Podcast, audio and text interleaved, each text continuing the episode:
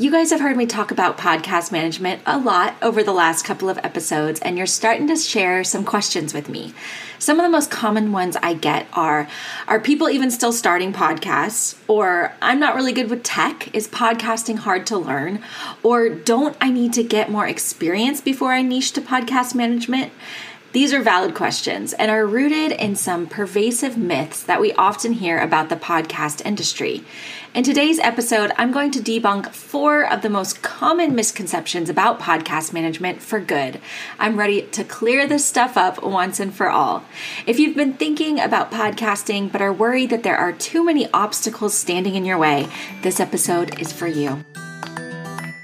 You're listening to the Support Squad podcast, where virtual assistants come together to share their best business tools and tips.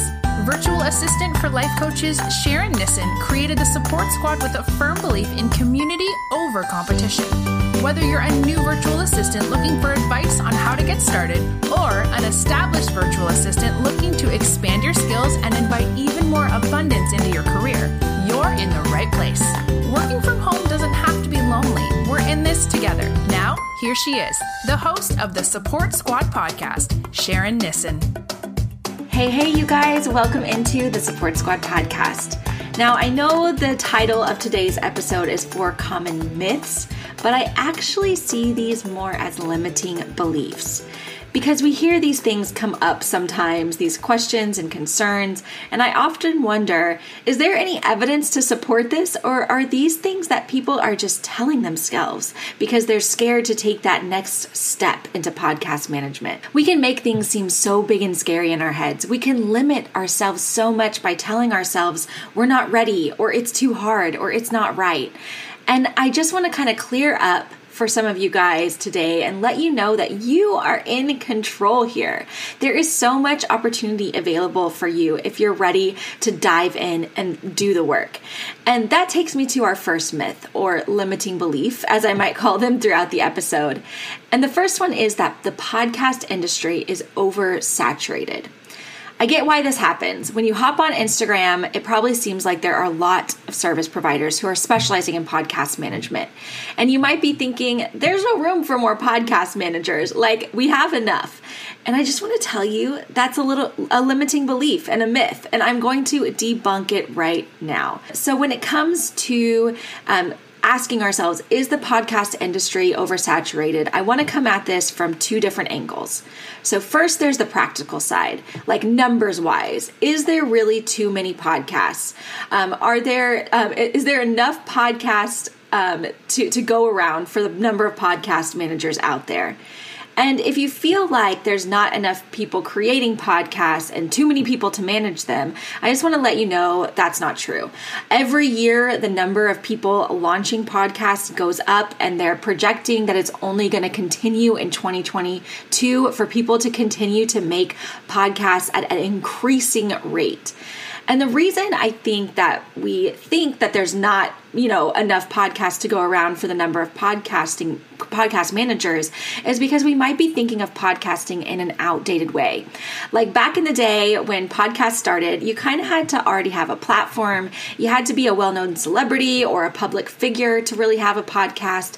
It didn't make a lot of sense for just your average joe or your average like business coach to have a podcast because at that time we hadn't learned all of the different ways that we can use that content but these days, I'm seeing that podcasts are just another form of content creation, similar to blogging or YouTube. It's just another way for people to create content the way that we're thinking about podcasting should change. No one's trying to become like a celebrity by having a podcast. I mean, none of the, the online coaches that I know are, are trying to become famous or something like that. What they're interested in doing is finding a new way of creating content that's going to connect in an intimate way with their ideal client. And that's exactly the purpose that podcasts serve. So, in that sense, I don't see podcasts going anywhere. Like I said, the numbers are already showing us that more people are creating podcasts than ever before. I think people are going to continue to start podcasts at that same rate because we've all seen now how powerful podcasting is as a form of of content. And I actually think that every online business coach, most small business owners should have a podcast. All right, so then let's look at more of kind of the mindset side. When you're thinking about is the podcast industry um, is the podcast industry oversaturated, um, and the the mindset side is is there going to be too much competition? And how could i possibly stand out when there's already so many people? Um, so my thing about competition is i i just literally don't believe in in competition. that might sound wild, but I truly believe that there's no such thing. I believe that if we can get clear on what we offer, we can get clear on who our ideal client is, and we can line up our marketing um, like that. So we get seen, we get visible, and we provide great service there's no competition if you're operating in that way. You can carve out your own unique space inside the podcasting world. It takes getting clarity, showing up, and making it happen. You can't think about all of the other people because, sure, there's like a lot of podcast managers, but as we know, the cream rises to the top. The people that show up, stay consistent, find clarity in their marketing, and provide great results are always going to be able to find clients. Another myth or limiting belief or concern that I hear about podcast managing is that it's too technical or difficult to learn.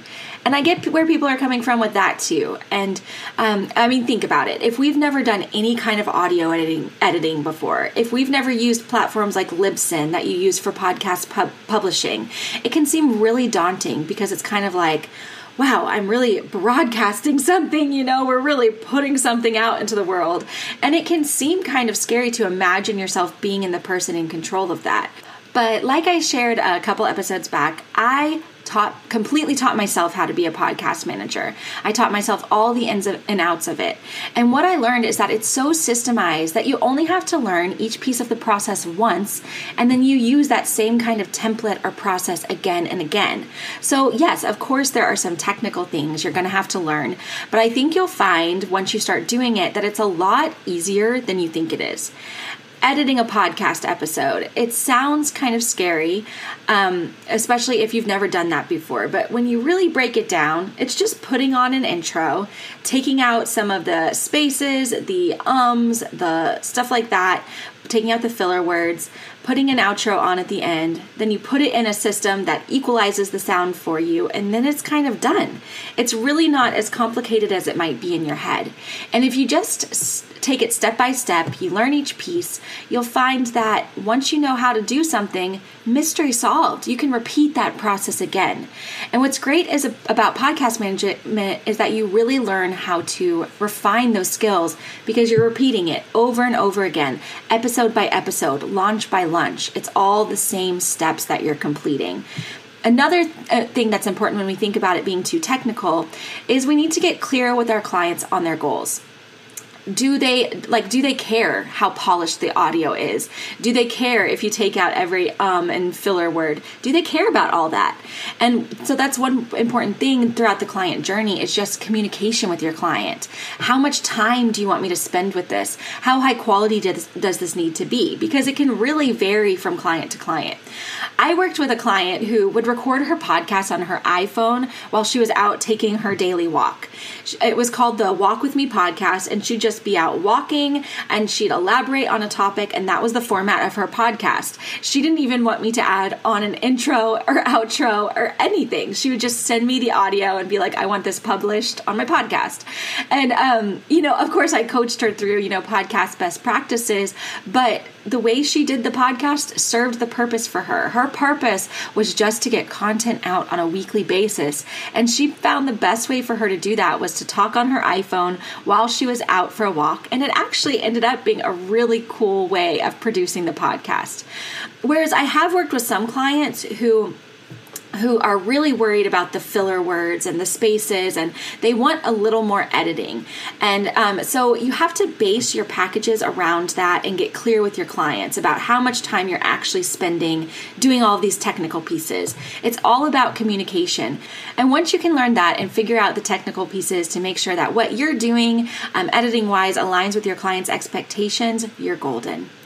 So, another myth or limiting belief that comes up um, people think I need experience to get started. I mean, before I can call myself a podcast manager, obviously I need to have been doing this for a while. um, especially if you've never done podcasting before.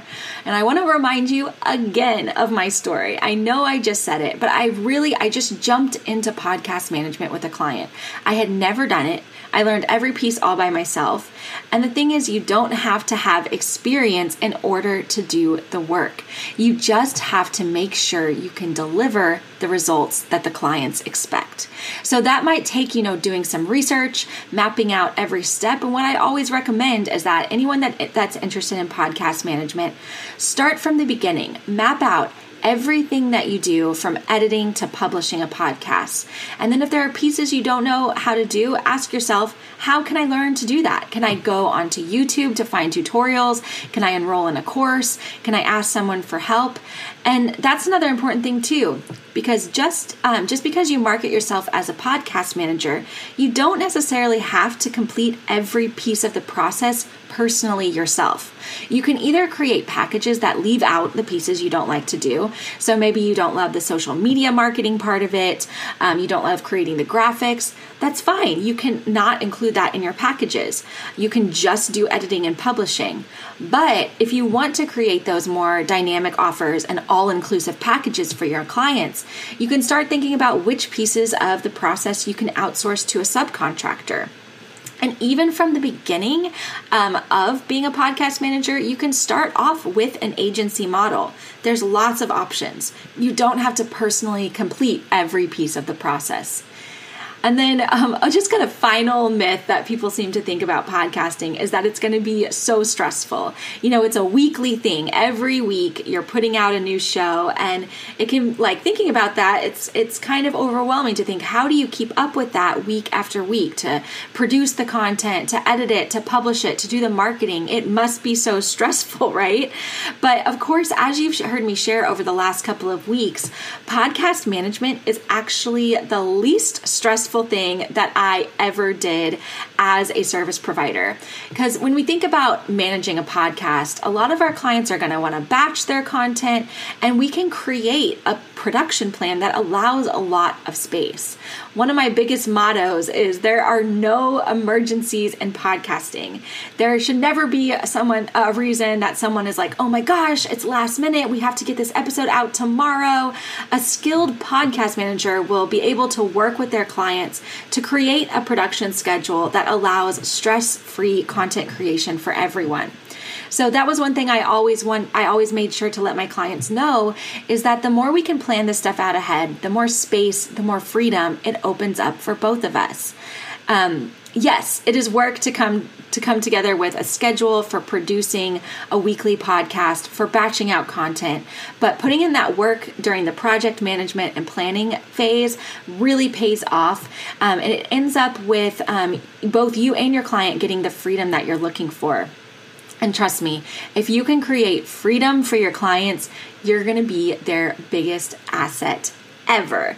So if you're worried that podcasting is, is going to be stressful, it, it can it can be if you're flying by the seat of your pants, but with the right systems in place, with the right communication with your clients, it can actually be one of the most spacious and stress-free services you can provide.